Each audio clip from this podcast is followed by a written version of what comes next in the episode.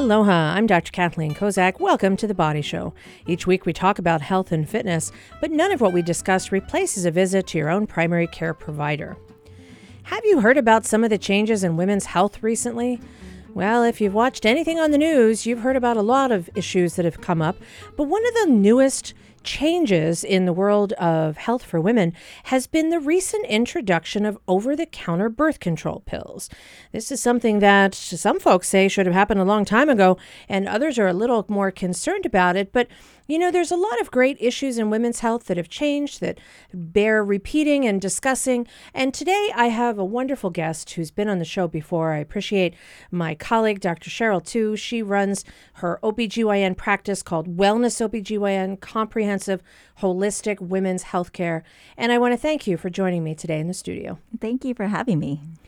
So, there have been a lot of things going on with women's health, a lot of political things, a lot of non political things. Let's talk about let's start with some of the basics. Mm-hmm. You know, I remember years ago when I was in medical school, women should get pap smears. They should go, the old guidelines were go every year and then mammograms every year after 50, baseline at 40.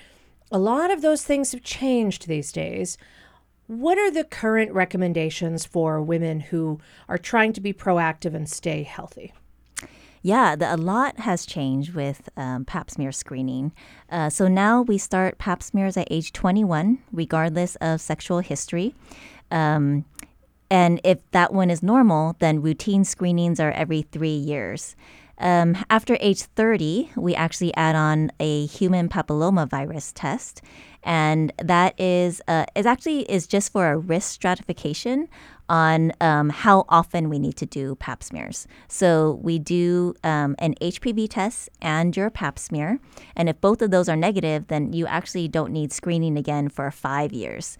Now, that does change if you end up having a problem, so um, you don't have a normal pap smear, or you have some irregular bleeding or some kind of issues with your periods, usually that's something to talk to your gynecologist about, or family practitioner, or primary care, um, and uh, see how often you need to do like a pap smear at that point because it doesn't become routine. So, you know, HPV is something that I remember when they first came out with the vaccine to prevent against HPV. And the reason that they have a vaccine is because we found out that cervical cancer, which is what pap smears are actually trying to detect, is directly related to HPV exposure. Correct. So the reason that they do HPV testing is to see when you say risk stratification, if you've never been exposed, then you might you, you still have an opportunity to be vaccinated. You could potentially by getting vaccinated and not having any exposure pretty much almost eliminate your risk of cervical cancer for the most part if you have this perfect world which of course we don't live in but you know so there the intent is that if we have enough women get HPV vaccinated throughout the world could we eventually no longer do pap smears well, you know, that's that's something that they're really trying to work out and find out if that's going to really work or not. But that's true. You know, um, we've eradicated a lot of diseases. You know, uh, polio, measles, mumps, rubella. But we recently heard about them coming back because of a lot of unvaccinated population. You know, so those diseases have slowly uh, we've seen tricklings of them. You know, um, so if we can uh, vaccinate um, a male and female, before they're even exposed to HPV, so before intercourse, then um, your really your risk for cervical cancer goes down to zero. Um, unfortunately, the vaccine has been out for 20, 25 years. So we have a whole generation, but the vaccination rate was really low. So we only had about 20% of females um, that even got the vaccine, even 15% of males. Um, now that they're kind of requiring it more in schools and we're trying to get um, kids around 11 to 13 years old, um, hopefully we'll see a new generation that is fully vaccinated and we can change our guidelines on pap smears. Unfortunately, we just don't have enough data yet. So um, we're trying to, we do space out pap smears now, you know, because more and more people are becoming vaccinated or um, we're just, we're able to follow things out now um, and see how much intervention we actually need to do. Well, and really, the whole idea is not to do a bunch of testing that doesn't make sense for patients or costs a lot of money or discovers things that aren't necessary or don't need to be followed up on just because we keep doing things. Um, we find that that happens in medicine a lot. All those guidelines that I grew up with that said you must do it this way, we looked at it, and there's this whole concept of evidence based medicine. What really makes sense, and what does the data show us? And a lot of those things we wound up changing. Right, that's correct. And, and medicine should change. It should change for the better as more research comes out. Now, is there an upper limit to HPV vaccination? Meaning, is there an age after which it's just not offered? Do you still offer it to patients? So it's FDA approved up until age 46. Um, that came out when I was 47, just so you know. Because I was like, why am I over 26 when this vaccine comes out? And then I was like 47. And like literally a week later, the FDA is like, you can get it up to 46. I'm like, are you kidding? So, okay. So, anybody, if you see your gynecologist or you see your primary care doctor, if you haven't been vaccinated, there is still an opportunity, if you have not had any exposure and you've had normal pap smears, that you could potentially be vaccinated. Correct. Um, and actually, I have patients that, for, for various reasons, um, who are even older than 46, and they do decide to get it done. And um, and it, it is still beneficial. It can prevent against genital warts or anal warts. Um, and uh, they're willing to pay out of pocket for it. So it's just because it's not FDA approved doesn't mean that you can't, um, you know, for various reasons, pay for it on your own. Sure, some people may find that it's it's appropriate for them, and that's a discussion with their provider. And mm-hmm. okay, so we've talked a little bit about Pap smears, and really, Pap smears. The whole goal is to detect cervical cancer. That's that's what they're for. Now, other stuff might be found, but that's mainly what the Pap smear is for. Correct. That's really the only thing that we're checking for. So STD screenings would be potentially done during a routine gynecology exam, but not necessarily involve a pap smear. Correct. I mean, we're doing a lot of things when we're looking down there, you know. So part of it's a pap smear. If we're doing another swab, that can be for an STD test. Now, for for women who are in the age group where they're doing their pap smears, you said if you're 30, you do this co testing with your pap smear and your HPV test and it's negative, then you would do pap smears every five years if there's no other problems. Is there an upper limit to when pap smears are no longer offered to women because there might not be a benefit? So we stopped doing pap smears at age 65.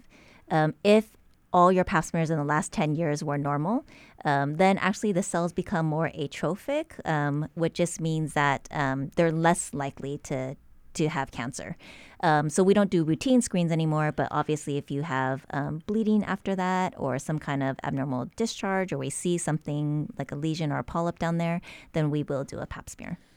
But I want to I want to repeat that because I had when that guideline came out when they said you no longer need to do routine regular pap smears over 65 if everything's been normal.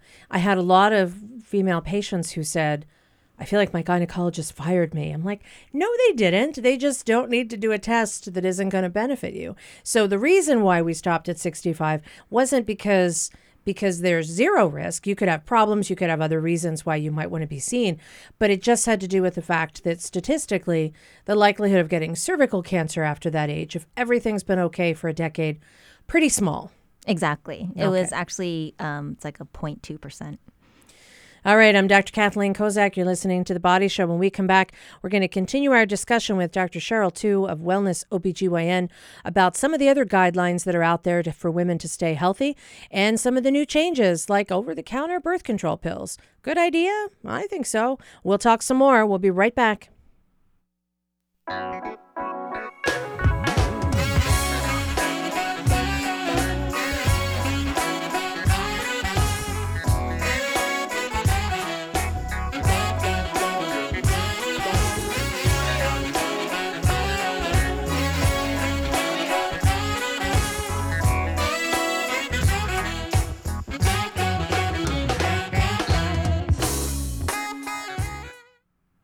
Welcome back to the Body Show. I'm Dr. Kathleen Kozak, and today I have Dr. Cheryl Twu in the office. She runs Wellness OBGYN, a holistic approach to women's health care of all ages. And right before the break, we were talking about pap smear guidelines and why, if you've been told by your gynecologist you don't need one over the age of 65, that's because the evidence has shown that if everything's normal, you would be okay to omit that screening test. But if you have symptoms or problems or any concerns, there may still be a need to continue the test or to do other types of examination, regardless of age.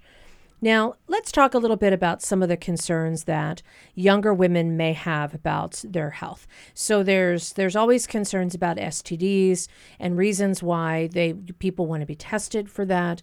Is there a routine recommendation to test for STDs and if so, how often? So we do a routine screening um, starting from start of sexual activity, you know, so at least once a year, and then up to age 25, um, because um, a lot of times you can have um, like a bacteria like a gonorrhea or chlamydia that's found on the cervix, um, and that's coming from sexual intercourse. Um, really, if you have uh, multiple sexual partners, at once or in succession, then you have more chance to get gonorrhea chlamydia. But actually, it can just happen from two people having intercourse. You know, uh, when you're younger, you might not have the normal symptoms that um, a lot of uh, patients can have with STDs. So, normal symptoms would be maybe a foul odor, um, some burning or itching sensation in the vagina, um, sometimes a copious amounts of discharge um, or a thick, heavy discharge, uh, something that's persistent, uh, um, pelvic pain or cramping. Um, and a lot of times when you're young, you just you know really don't feel any of those symptoms um, and you can actually be having the bacteria and then it's easy to spread onto someone else. So we do recommend a routine screening once a year um, and that is covered with insurance. And that also if you don't treat it could have implications on fertility. Exactly so if you if you don't want to start a family at a certain time or you don't want to get pregnant there there are a lot of options. There are barrier methods methods of contraception. There's also hormonal methods. And one of the newest things that happened is that the FDA approved an over the counter birth control pill which they kind of approved something similar with plan B which was something you could get from the pharmacist which was hormonal treatment uh, but over the counter birth control pills in my in my thinking which might be naive i think it's good to give women the access for that. But it's it's certainly there could be some risks in people who don't use it properly. What general guidelines would you suggest for women who want to consider using birth control and purchasing it from a pharmacy? Should they have already seen a gynecologist and had a good exam? What are some of the ways that we could do it right the first time Right. I mean, you know, a lot of OBGYNs and our American College of OBGYNs um, were extremely happy that there is an over the counter birth control pill. Um, it's really about access to care. Um, the problem with it is that, you know, unfortunately, there are a lot of unplanned pregnancies still going on in the United States. And a lot of women, um, you know, become sexually active. Um, sometimes they pick up condoms. Sometimes it's not always feasible to use a condom or the male partner doesn't have it. So, this is something that women can control on their own without having to worry about the male factor. okay. Um, the over the counter birth control pill is progesterone only. So, um, a lot of women that have side effects with birth control, it does have to do with the estrogen part of the birth control pills. Um, it is, uh, you know, it's it's generally safe, it's effective. Um, it's not without side effects. So one thing is if you are, you know, taking the same time every single day, then at least it is, um, you know, helping to prevent against pregnancy. Um, it's not going to be as effective as a combined birth control pill, but the longer that you're on it, um, the efficacy will tend to go up.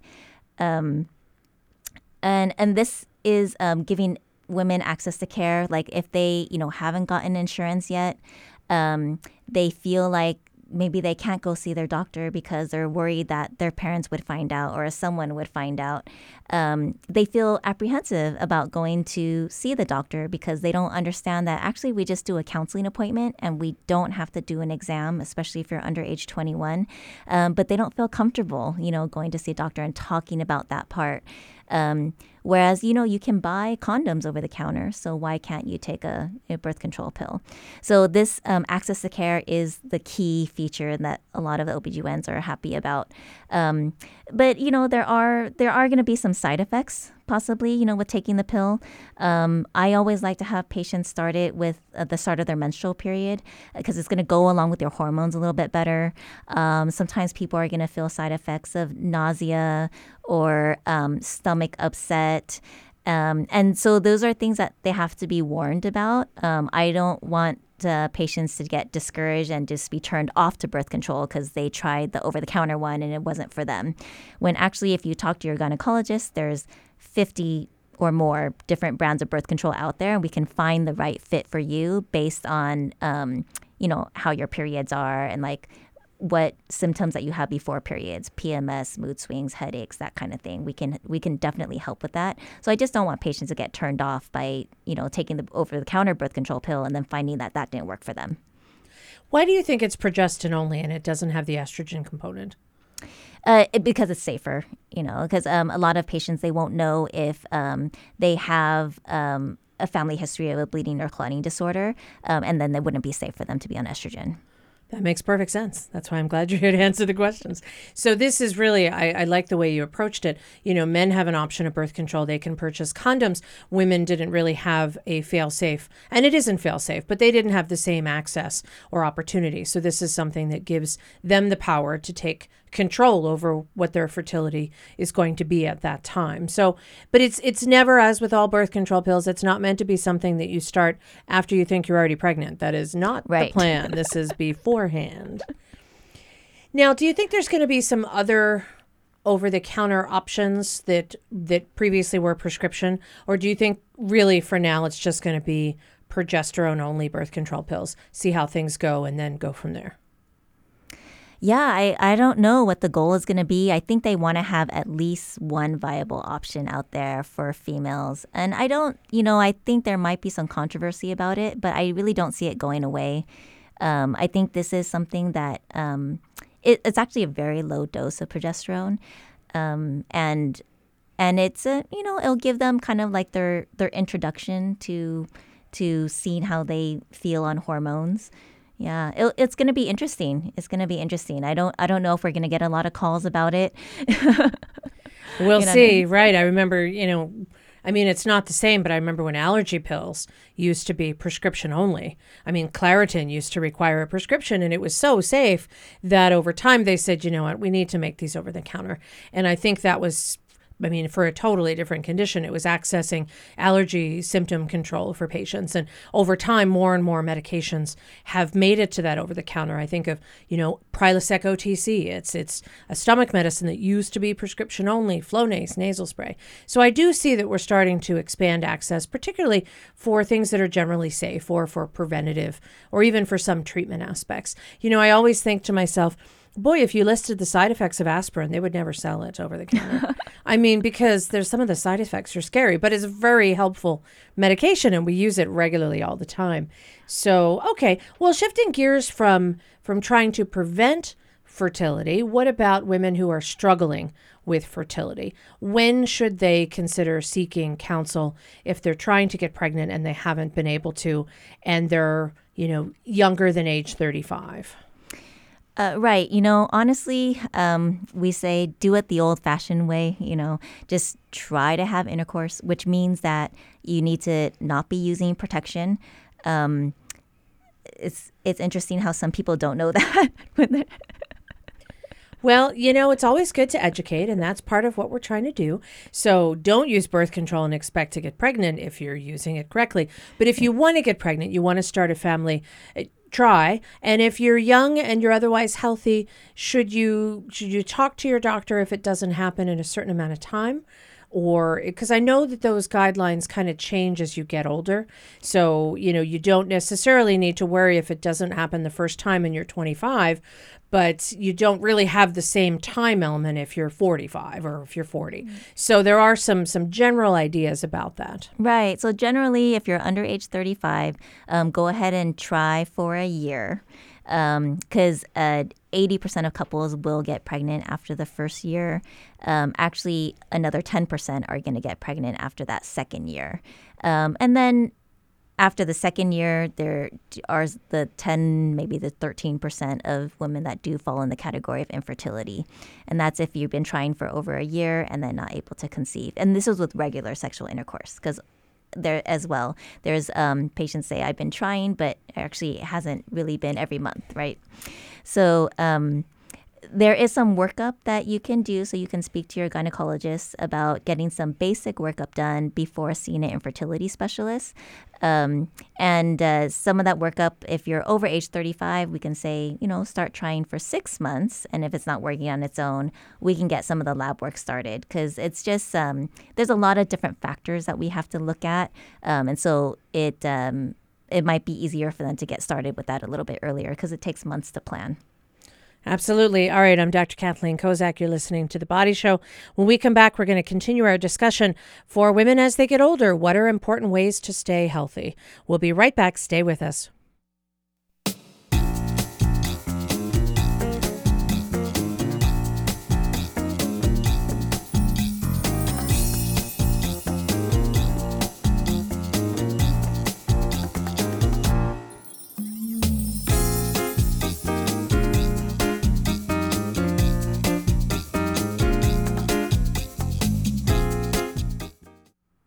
Welcome back to the Body Show. I'm Dr. Kathleen Kozak, and today I have Dr. Cheryl Twu in the studio. She runs Wellness OBGYN, a holistic way to help women through their healthcare journey throughout all of their years. And we were just talking a little bit about fertility and infertility, and when there is a concern and what to do and how to start with your doctor. And biology plays a role. I mean, it's easier to get pregnant when you're younger. As we get older, there's a statistical biology effect that you're not going to have as many as many viable eggs as you get into your late 30s and early 40s and beyond. So there's certainly an element where where you do have to talk to your doctor and make sure that you're you're being realistic in what your expectations are and that if you need to see a specialist that can take place as well. Correct. So let's talk about mammograms because that starts right around the same time. These days, there was a concern about, you know, should women do mammograms every year? Should they do them every other year? Should they start at age 40? Should they start at age 35? Should they start at age 50? I mm. mean, you could find a guideline for anything you choose. Yes. So, what if does the American College of OBGYNs recommend? Because they tend to be the governing body of all the obstetrician gynecologists that look at all the data and make the recommendations that that all of us should should take into consideration. Correct. Yeah. So um, ACOG recommends starting at age 40. Um, and then you can kind of in between 40s and 50s you can go every two years it doesn't have to be every year as long as you get a screening breast exam with your um, physician every year and then age 50 we do recommend every year and the the latest that they do with, with the 3D mammograms, those are generally better than the traditional ones. Most insurances cover it these days. Correct. Yeah. So it's called a um, 3D mammogram or a tomosynthesis synthesis. I can't say it either. Tomosynthesis. Yeah, I, and I certainly can't spell it. Forget that. 3D. We yeah, call it 3D. Yeah, yeah. And actually, you you should talk to radiologists um, about you know whether they like it or not because some radiologists um, they they're not used to reading it and they don't like reading it. So the the picture does come out brighter, um, and it does help them to kind of like so when you're taking a, a an X-ray, um, you're smashing your breast between like you know a flat plate, and that's a 2D picture. So with that Tomo, it allows them to get around a corner a little bit and like take a look at it a little bit more and they can kind of flip it to the side and kind of see. So they shine it in like different images and different angles. And if it still shows up bright in that one spot, then that's going to be a little bit more concerning. So it really has helped to eliminate um, eliminate uh, more need to go for additional imaging. So um, instead of having you come back and like getting another X-ray in a different direction because they can kind of look around that corner, it's it definitely helped eliminate that. So ultimately, you get uh, overall like a little bit less radiation. Um, some radiologists though think that it's um, you know it's caused more chances of needing to do biopsies that maybe weren't necessary but i think I think a lot of the radiologists are really getting used to it now and seeing it as a benefit. And so they're learning how to decipher between like what areas do need to be biopsied or not.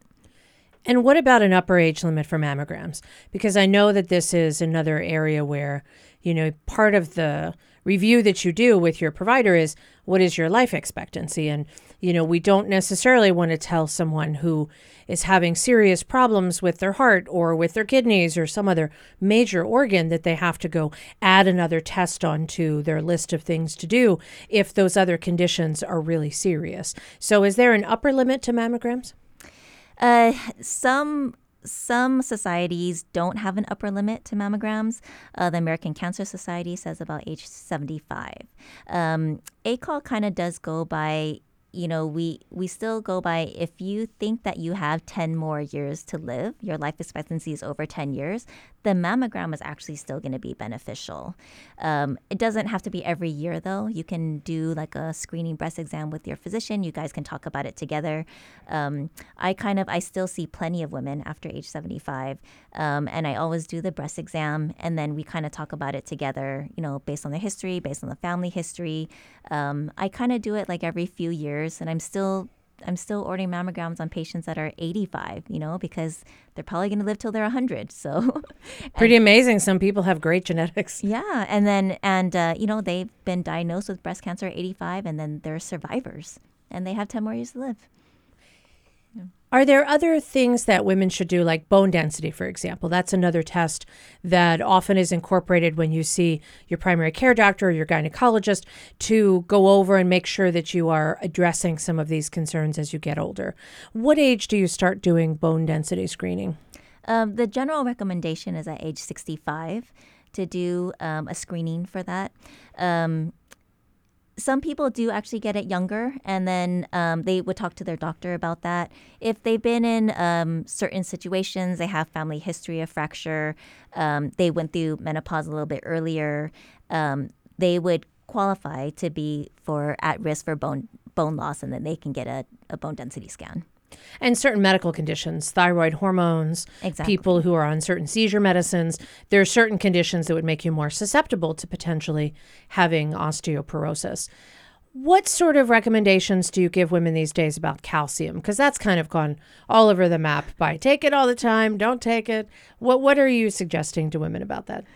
Yeah, I mean, what do you tell them? Because if you're going to take it, take it regularly. if you're not going to take it or you're going to skip it, just just skip it. But you know, bone building exercises, you know, those are some of the things not to forget. I'm constantly telling people practice your balance because if you don't fall, exactly, you won't fracture exactly. or hopefully not fracture, but work on that because I've noticed as I've gotten older my balance isn't as good as, as good as it used to be. Right, right, right. I definitely preach fall prevention. Um, but I, I still kind of tend to go by the guidelines. So if you're age 50, you want calcium at 1,000 milligrams.